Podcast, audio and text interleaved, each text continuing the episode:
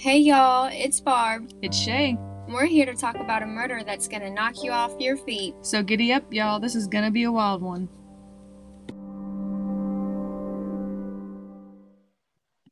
Hey y'all, welcome back. Hey Barb, how are you doing? I am doing good today. Um, pretty feeling pretty good. How are you? I'm good. Had a good Easter weekend, spending time with family. So I'm excited to see what this next week brings. Yes, me too. Okay, everyone. I just want to remind you don't forget about the merch for sale.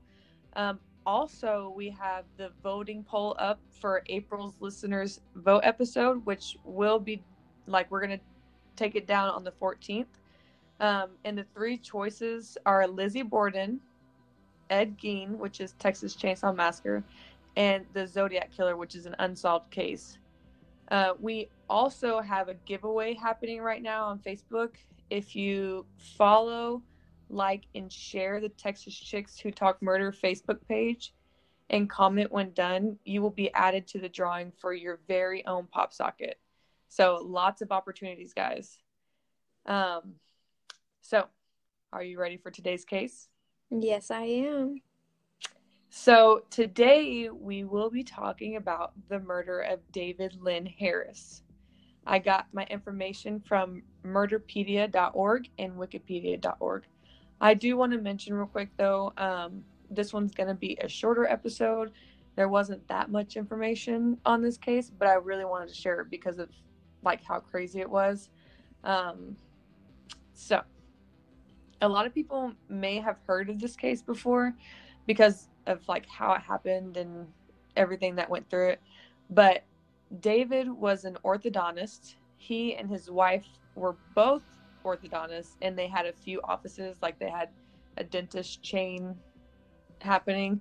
Um, they were living a very comfortable life in Friendswood, Texas. If you've ever been to Friendswood, you know that that area is known for having very nice houses and you can say mansions and stuff like that. So over there is like it's big money in that area mostly.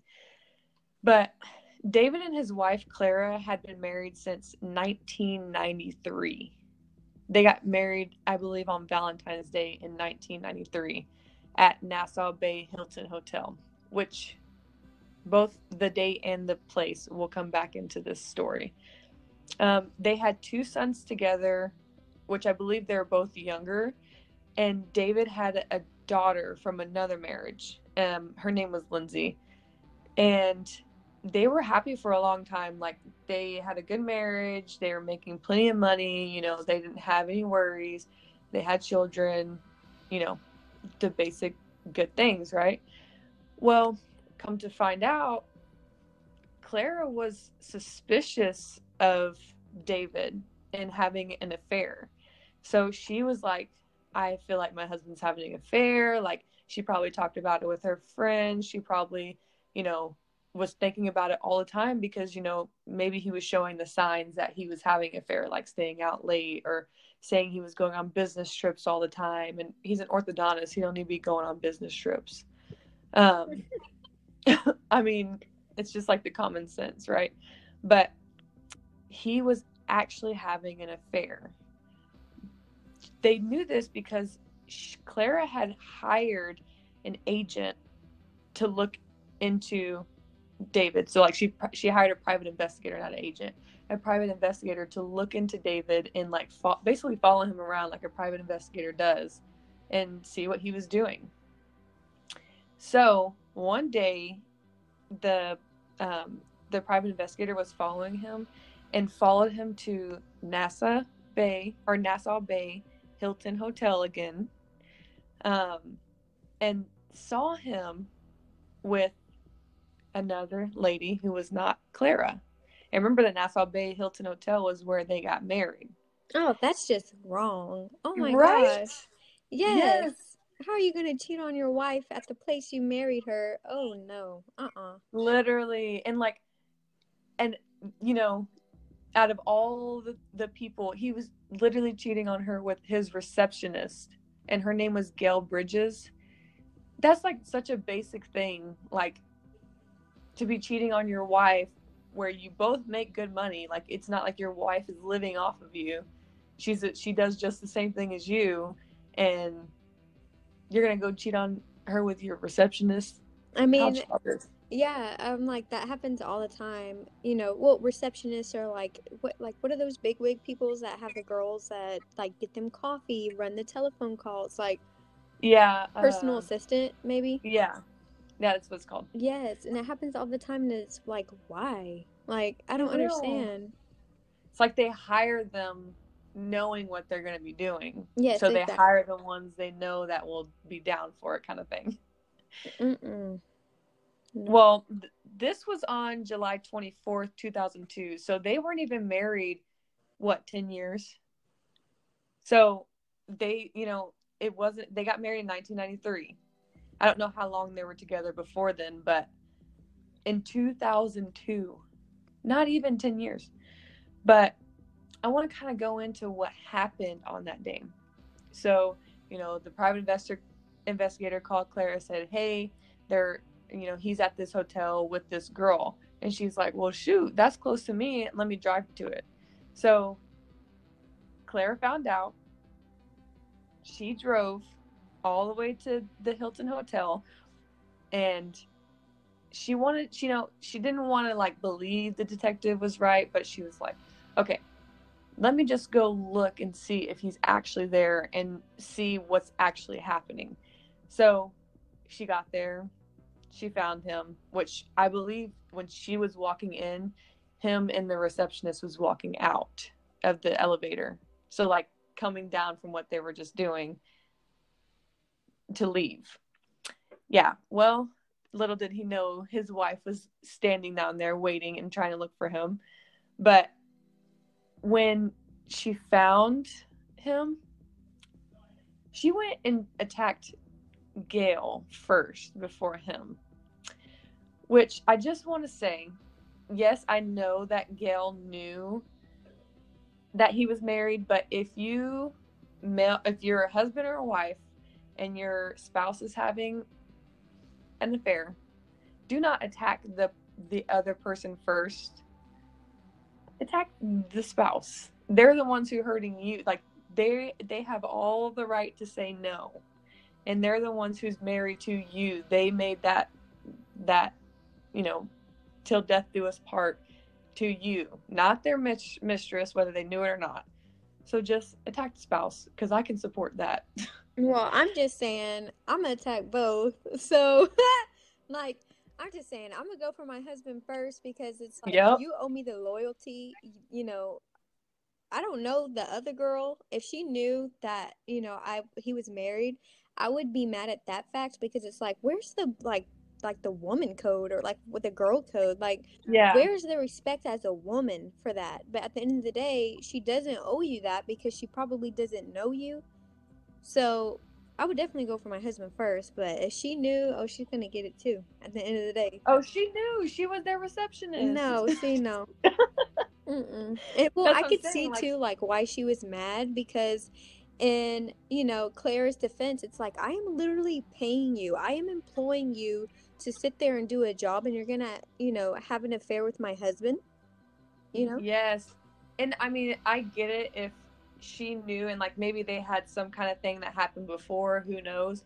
But if I wouldn't unless you know for sure that the spouse or that the mistress knows they're married, go after the spouse first. Yeah.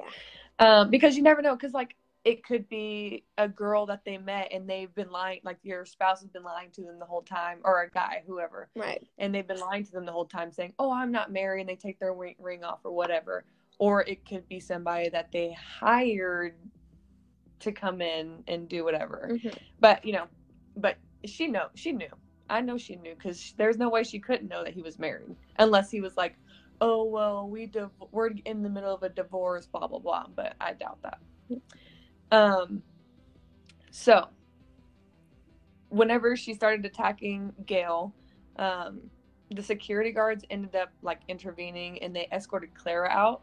They didn't I don't really know what happened to the mistress, but I know like David walked out after and was like trying to follow her, I guess, and Clara was angry.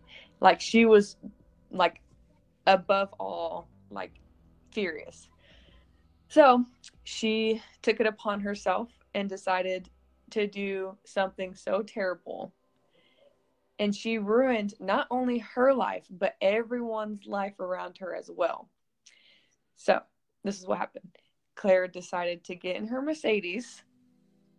This is also what they call a Mercedes murder. Um, she pushed the gas and ran over David. Wait, what? Yeah, she ran over him not one, not two, but three times. Oh my gosh. And hold on a second.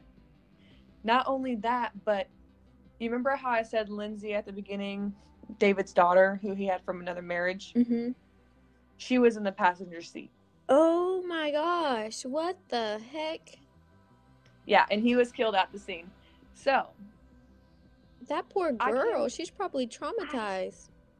I know, like, could you imagine living through that? Like, sitting there in the passenger seat and watching your stepmom literally run over. Like, imagine, you know, that situation with you, right?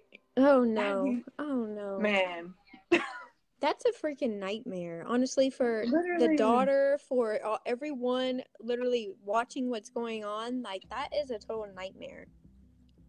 I, you know, then this is one. This is why I could not like not tell the story because it's something like she was so angry that it just took over her. She didn't care about what was going to happen, you know, and that's why your actions are like you need to think before you do, kind of thing. Oh yeah, sometimes that's Yeah. very difficult. Like, just imagine, you know, like, like putting yourself in those shoes and and finding out you're being cheated on, and and you know, I'm not like obviously if, if Claire didn't have any tendencies growing up to being like a killer, and she didn't have anything that happened her in her life, or she has never done anything for anybody to suspect her doing that, then you could only assume that she was literally just like consumed with the finding out of her husband having an affair on her. And it's like an overwhelming emotion like you said just like taking over her body and she's not even thinking really of like what she's doing Kind of like a blackout. Like she just blacked out and was like, whatever happens, happens. yeah You know? exactly but three times holy moly Yeah, that's like like overkill. Yeah. Like if she would have just done it once, it'd be like, you know, not okay, but you can kind of see. But she just did it one, two, and three. Like she knew what she was doing after that point. yeah that's crazy Clara was instantly arrested and was charged with first degree murder, which I can see why. She did it in front of probably so many people. She's at a hotel. Um, but her trial started shortly after the murder happened, which was in February. So um, everyone walked into the courtroom hoping and wishing that they would give her the worst sen- sentencing.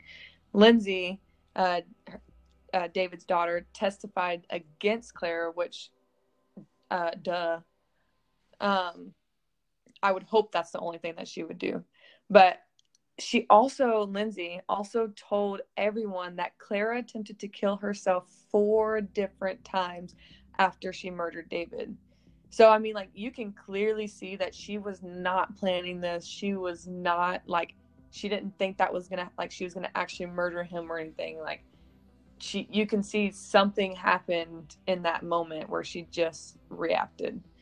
Um, Well, yeah, but but like first degree murder, that's like premeditated murder. That's her like planning it out piece by piece. Like, okay, this is how I'm gonna do it. Okay, this is what day it's gonna happen. Like, but that didn't really happen. It was kind of like, you know, like like it like we were saying. It just seems like it took over her mind. You know, it didn't seem premeditated to me.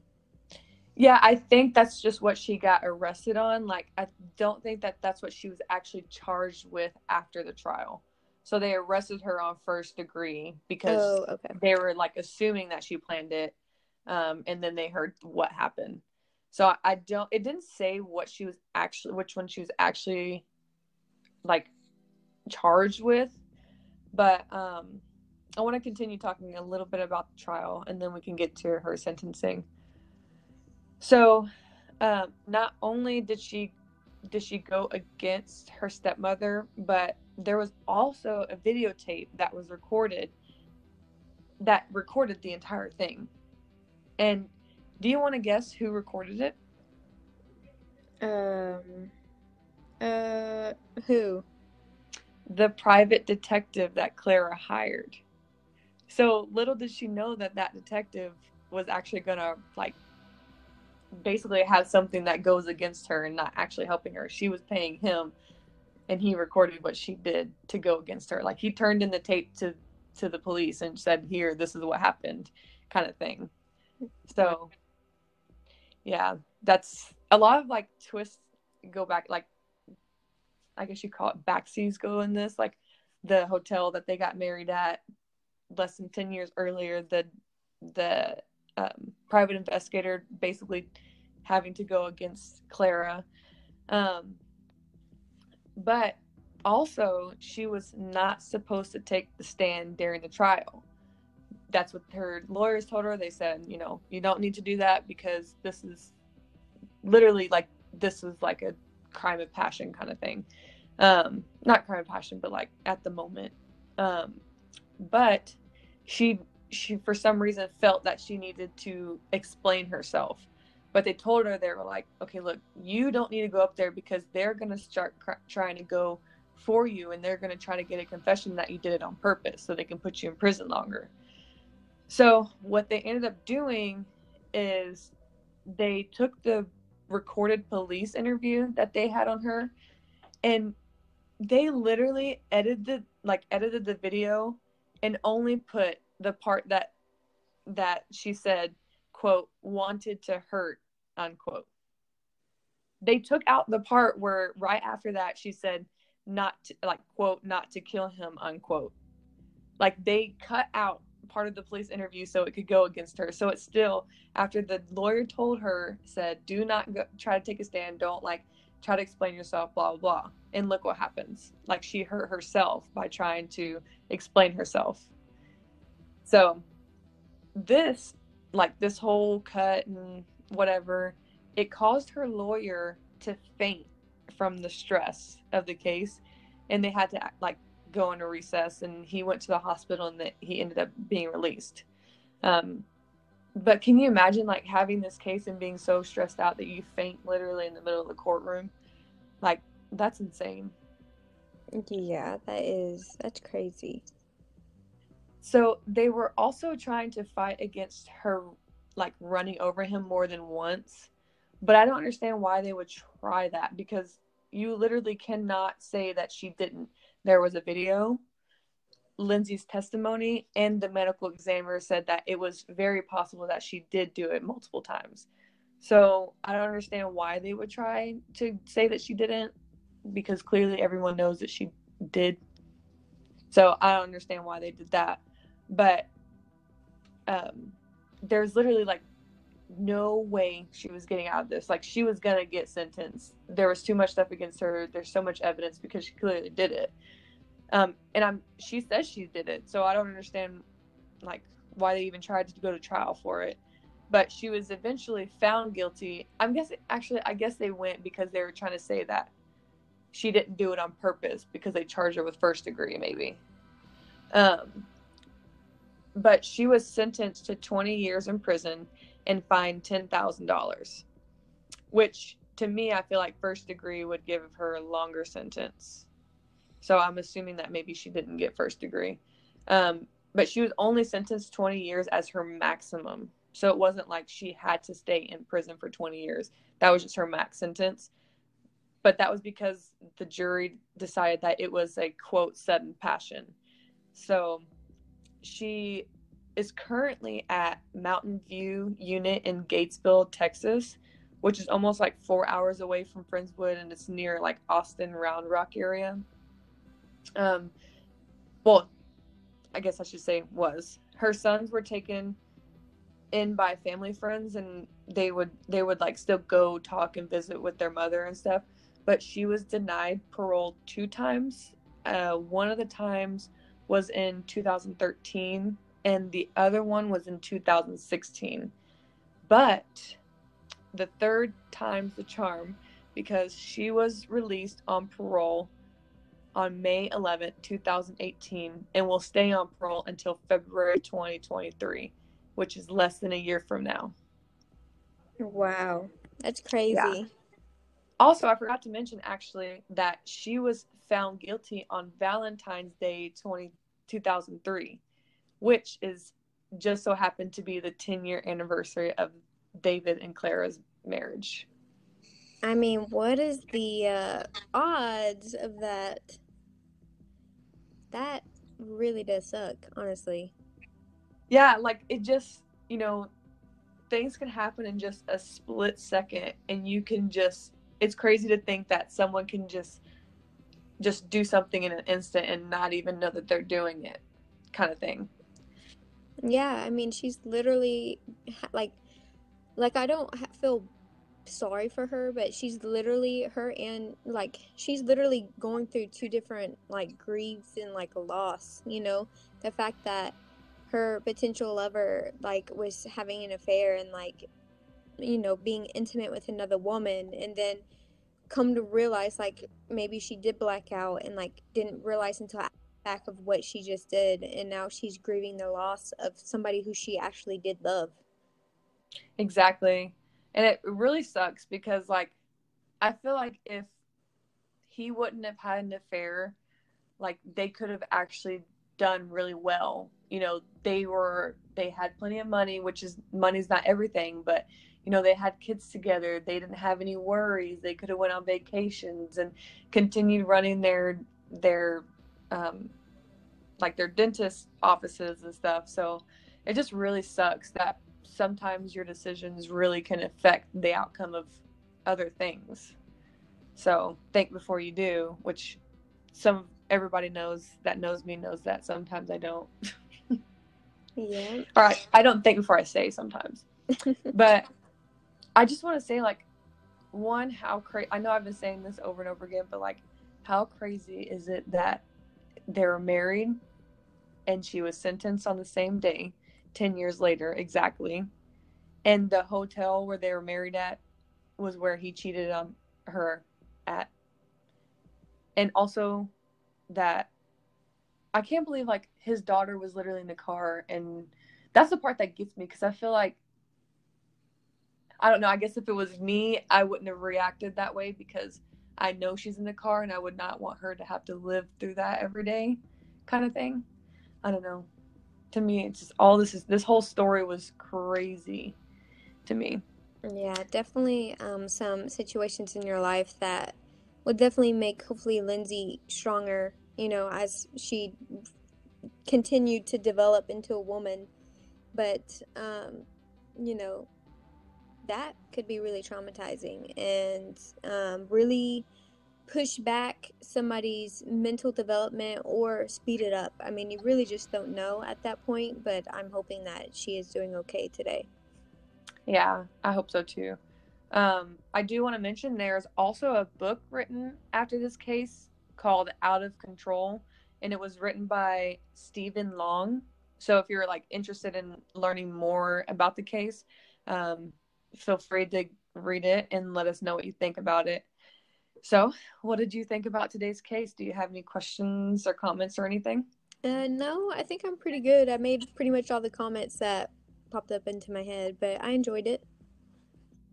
Awesome yeah i know it was like a it was it's gonna be a really short episode today but you know barb and i have been super busy not only at home but at work so we're kind of not gonna like make super or i'm i didn't want to make a super long one um but yeah so thank you all for joining us today um like i said this case was too crazy not to tell and all of the twists and turns but as or sorry if you guys have any questions or concerns, email us at tcwtm2021 at gmail.com. You can find us on Facebook at Texas Chicks Who Talk Murder, Instagram, Texas Chicks Who Talk Murder, no spaces, and Twitter, Texas Chicks Who with the number one at the end.